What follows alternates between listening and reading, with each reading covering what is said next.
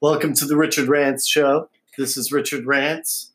Today, on this 17th of June 2020, a, another momentous day in our history, a day that will go down as a continuation of one of the biggest uprisings nationwide and also worldwide that has happened historically. Welcome to the Richard Rants Show, and thank you for listening. The show is on every Wednesday at 5 o'clock Pacific Time, and I'm here to talk about politics, about issues that are going on in our world. And I will take calls from select callers who wish to call in.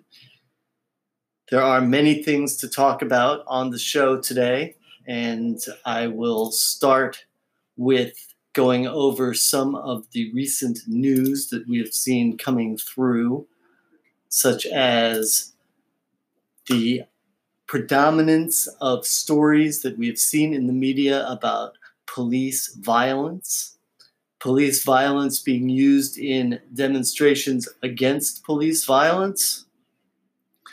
So that is, some of you may not want to talk about it anymore but it's happening out there.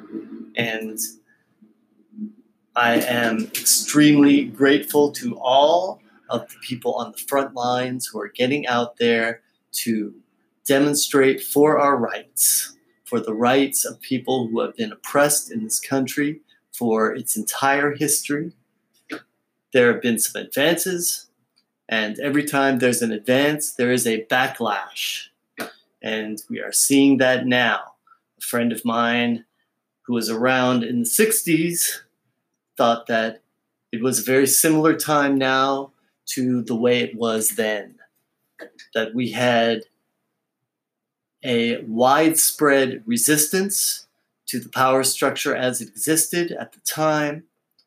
He said the music was better back then, but that's debatable. I think there's a lot of great music coming out now too. But it is a fact that the 60s did have some great musical innovations happening and a lot of wonderful musical acts, which I won't enumerate here, but many of you may be aware of them.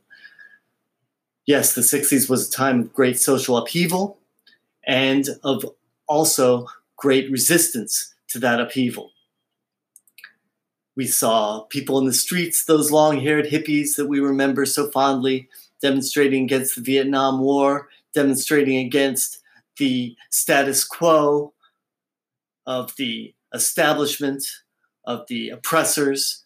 And yes, we saw the National Guard called out to control protesters. We saw police violence in the 60s then, such as during the 68 Democratic Convention, where massive demonstrations erupted when the more popular Democratic candidate was not nominated by the Democratic campaign or by the Democratic Party, and instead a uh, less popular, less of a peace activist was nominated.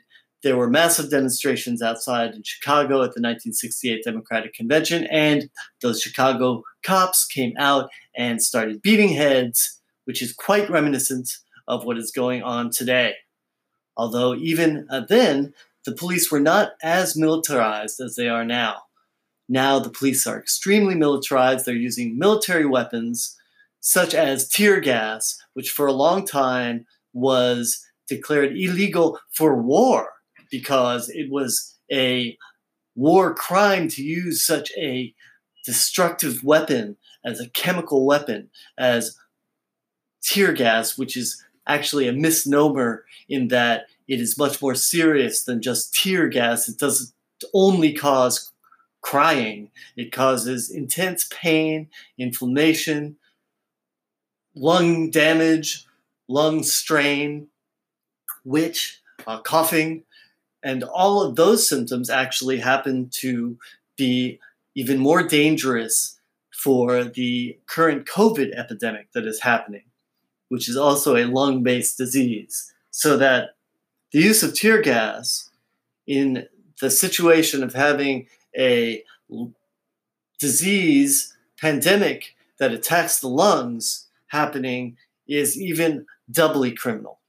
In fact, the World Court in The Hague, which prosecutes war criminals, should actually be prosecuting the Trump administration. And actually, uh, currently, the United Nations is about to hold a debate about police brutality in the United States at UN headquarters in New York City, which is one of the epicenters of the global pandemic at the moment. And one of the major reasons that New York City and the United States are a major epicenter of this global pandemic is because the US government has failed abjectly and miserably in appropriately responding to this epidemic. Many of you are up on the news of that. You know why. You know that the president, the so called president of the United States, not my president, has tried to downplay this issue. And his toadying party has been right behind him, toeing the party line. Downplayed the issue. Why? Because he is only short sighted, doesn't see past the current news cycle, and hey, it's better for the stock market if you just deny the problem because problems are bad for the market and problems are bad for his ratings, bad for his popularity. Not realizing because he can't think past the next news cycle that a terrible pandemic throughout the country harming the economy is going to cause even greater damage to his popularity. And that's what's happening now. And if you go about through the United States right now, you can see that the presumptive Democratic candidate for president, who is Joe Biden, is leading in the polls by a fairly good margin. But that doesn't mean it can't change. That is a positive development, but it's not something that we can count on staying in place. And I don't think I need to waste any time trying to convince you that it is best for all of us if Joe Biden, if he is the Democratic nominee, wins the nomination and wins the presidency so that we can end this horrible period of Trumpism, or at least start to end it because even when Trump goes away, Trumpism will not yet be dead, unfortunately. It is a backlash. And going back to my previous comparison of now with the 1960s and the backlash that happened against the movement for greater democracy and greater freedom and against the destructive status quo that this backlash is continuing. And one of the elements of that backlash are that we see these extreme right wing elements, such as the uh, movement that calls itself the Boogaloo movement and others that are sending representatives, representatives, sending terrorists out into the streets to cause violence and disruption and to wreak havoc and cause damage. All the while, the demagogue in the White House and his toadying followers are characterizing Antifa, which is not even an organization, as terrorist organization. The ignorance in the White House is staggering. And the dominance of the airwaves and the media by members of the White House is an ongoing problem. So rather than I continue to respond to every idiotic tweeting lie that comes out of there, we're best off looking at what is going on in the world and talking about positive steps that people are taking in the world. So, one of the positive things that's happening right around here is that the Supreme Court ruled that LGBTQ workers are protected by the Civil Rights Act. Now, that's not news to any of us, but it is, and it's really not news to our reactionary, wannabe fascist government in the White House either, who, just out of sheer cruelty, issued an order only a couple of days before the Supreme Court ruling was due to come out that withdrew protections from trans people in this country for health care. Just a blatantly discriminatory, unconstitutional action. But not surprising because this current administration continues to put out not just a dog whistle, but as as a potential vice presidential nominee. Um, I, am I'm, I'm lo- looking looking this up right now, uh, but uh, is um, our, our former our former um, attorney general. I apologize for looking this up as we speak. I probably just lost about five listeners.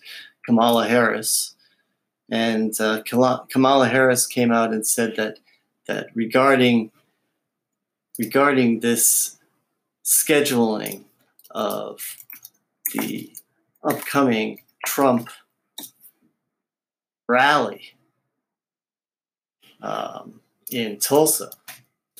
That this was not only a dog whistle for the for the extreme right, but was a I, I want to give you the exact exact quote from this, and I won't because it's taking me too long to look up. But it is basically throwing the door wide open, and it's an embrace of the extreme right, the extreme racist right in this country. And that is the case because the Trump rally is scheduled to be held in Tulsa, Oklahoma, which about 99 years ago was the site of one of the worst race riots and massacres of African Americans in this country during the Tulsa race riots. And uh, that was covered uh, very well in Democracy Now! Went over it and interviewed a survivor of those race riots from those many years ago, from those 99 years ago. And the those riots happened and in Tulsa, and it is no accident that the Trump campaign scheduled that rally to happen in Tulsa, Oklahoma, and they also scheduled it for June 19th, known as Juneteenth, which is a long held important anniversary for African American population in the United States. It is as a reminiscence and recollection of the day that the black population in Texas learned of the end of slavery, um, a matter of a couple of years after uh, Lincoln put out the uh, proclamation that officially freed the slaves in the United States, but this news was kept from the population of Texas for a couple of years, and they discovered it on June 19th. This date is commemorated every year and celebrated by the African American population in the United States, including in Tulsa, Oklahoma. So, having a racist Trump rally on that day is a slap in the face. Just another one, one of many, against the African American population. On top of that, it also happens to be a further indication that this administration is still not taking the current emergency caused by the pandemic seriously, seriously enough to the point where one quarter of the people in the world who have been infected, and that is probably an underestimate because there's lack of testing. Of course, Trump administration says, well, then we shouldn't test because when you test, you get a higher number. Um, always looking at PR before public health. That's the rule.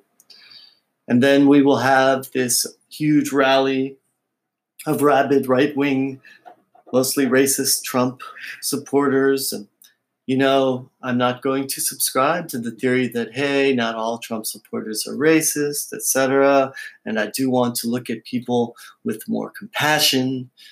And I realize that when you confront someone in a very negative fashion and characterize their viewpoints as racist or in other inflammatory ways that you're not going to initiate a constructive conversation with them. I know, I know.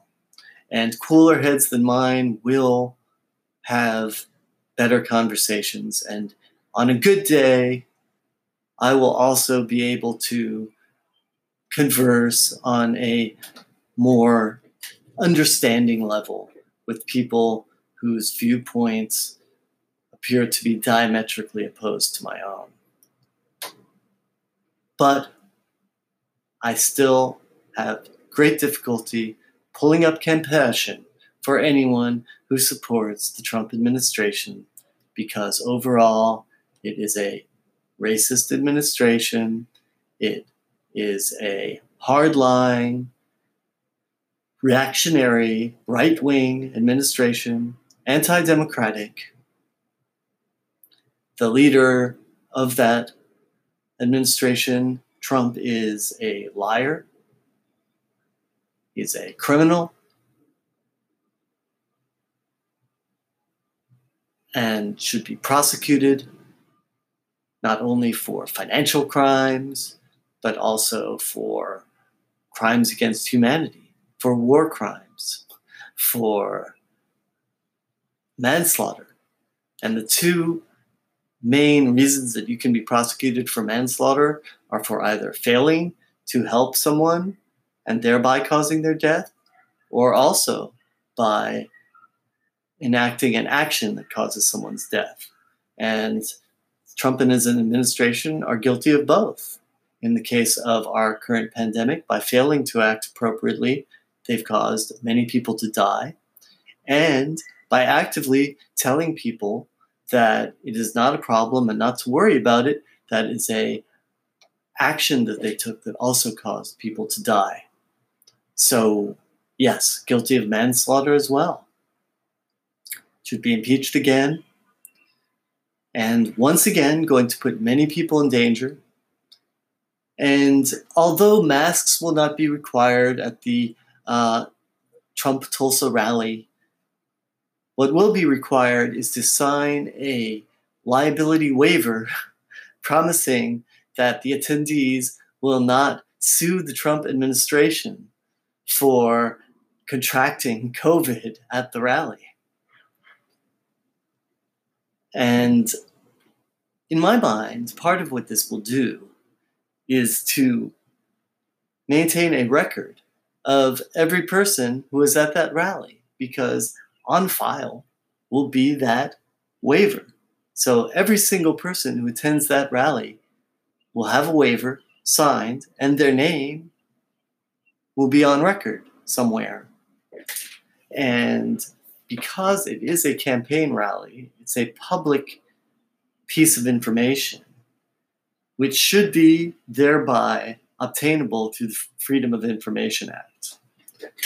Now, we know that the Trump administration has no respect for the law. And in fact, the chief lawmaker, or not the chief lawmaker, but the chief person in charge of defending, quote unquote, the law is the Attorney General, Bill Barr. And the Attorney General has already proven that he is uh, not there to defend the law, such as it is. He is there to run interference for the president, and in many ways will actually be undermining the law in doing so. So I'll get back to that, but in the meantime, just to finish my uh, very calm rant about the Tulsa, Oklahoma Trump rally, and besides it being a uh, bow down to his racist right wing base, it uh, which is disgusting right there in and of itself. It is also a massive failure to take appropriate measures to control the COVID 19 pandemic situation, which Oklahoma has been having an increase in COVID cases recently, and which, of course, is denied by Donald Trump because he just lies. But every single person who attends that rally is going to have their name on record. So, my thought is that we will be able to go back later and compare that list with the people who were later diagnosed to have the COVID virus, and we should be able to thereby come up with an actual percentage of people who attended the rally who got the virus. Well, I'm just interested to see what happens with this rally and and how much um, infection happens there, and I wonder how many. The fact that they will have to sign a waiver promising not to sue the Trump campaign for getting COVID. I wonder how many people that will actually dissuade from coming. My friend also said that he saw an advertisement for uh, looking for uh, African American black actors who would be willing to pose and act as Trump supporters at the rally. Because, unsurprisingly, I suppose, they're going to have a very hard time getting anyone with darker skin to attend that rally. Um, it's likely to be an overwhelmingly white rally there. And like Trump rallies, a horrible, horrible place full of people spouting horrible, malignant phrases. Um, just a, a xenophobic stew of white people. And you know, I uh, I present white as well, and I am dismayed, and you know, have been dismayed for a long time, but that the situation this country has been one of overwhelming white privilege, and where many white people take their privilege for granted and don't even realize the suffering that has been undergone to reach that status of privilege. So the uh, Trump campaign is trying to hire black people to go to that rally, and I would say if uh, if you were a black person looking for uh, work, that getting a job to attend a Trump rally is probably a job that would have to pay a whole lot of money. Right? You would have to pay me a whole lot of money, as even as a white person, you'd have to pay me a lot of money to attend a Trump rally. Um, as a black person, I can't imagine how many takers they're going to get for that job. but my friend who told me about it, um, who is also white, um, said that he's going to go ahead and apply for it uh, just uh, just as a um, as a, uh, a way to put a jab into the Trump campaign.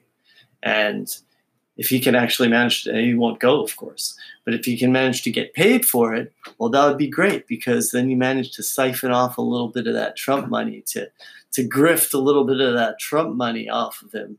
And whatever money he can lose is a good thing. But so let's track what happens there. And although I don't cry about a uh, Trumpist getting COVID 19, I do think it's unfortunate uh, when they go out and they spread it into the community. Nobody wants to see that happen because the community outside of that campaign rally actually does have decent people. And although I keep hearing again and again that we should not lump all Trump supporters, that there must be some decent people amongst the Trump supporters. I just liken that to that Trump statement of, I'm sure there are very fine people on both sides in Charlottesville, where one side was anti fascist and anti racist protesters, and the other side were forthrightly racist members of far right wing groups holding Nazi and Confederate symbols. And yeah, those are not fine people. Those are not fine people. And those were not fine people who were at the Wisconsin State House screaming at troopers carrying guns and threatening the lives of the members of their uh, government houses, those were not fine people either. And the president thinks that they were fine people. He's not a fine person, that's for sure. And we all know that if those so called protesters, who perhaps we could even, well, I don't know, you know, I guess they didn't actually kill anyone. Um, I guess they didn't attempt to kill anyone, although they did block ambulances from saving people. They could be classified as terrorists. Certainly, anti fascist protesters are not terrorists, but right wing militia members are, in fact, terrorists. And yet, our government, because it tends to lean towards the right wing fascist element, and racist elements of our country have labeled uh, Antifa, the anti fascist protesters, as terrorists, but even the FBI has stated that the greatest number of terrorist actions are caused and enacted by right wing militias and terrorist groups in this country, including, as I mentioned, one of the Boogaloo movement that recently um, one of their, a couple of their members went and carried out overtly terrorist acts here in California. Uh, they shot a uh, federal police officer in Oakland, and they also shot a San Jose police officer. And these are members of the right wing, racist, white Boogaloo movement. And by not coincidence, there also there were three of them. One of them was was the principal uh, shooter who was arrested for murdering those police officers, and a couple of other co-conspirators were also members of that same movement, and they were all former members of the U.S. Armed Forces. Surprising? Not really. And if you remember when uh, the Oklahoma City bombing happened,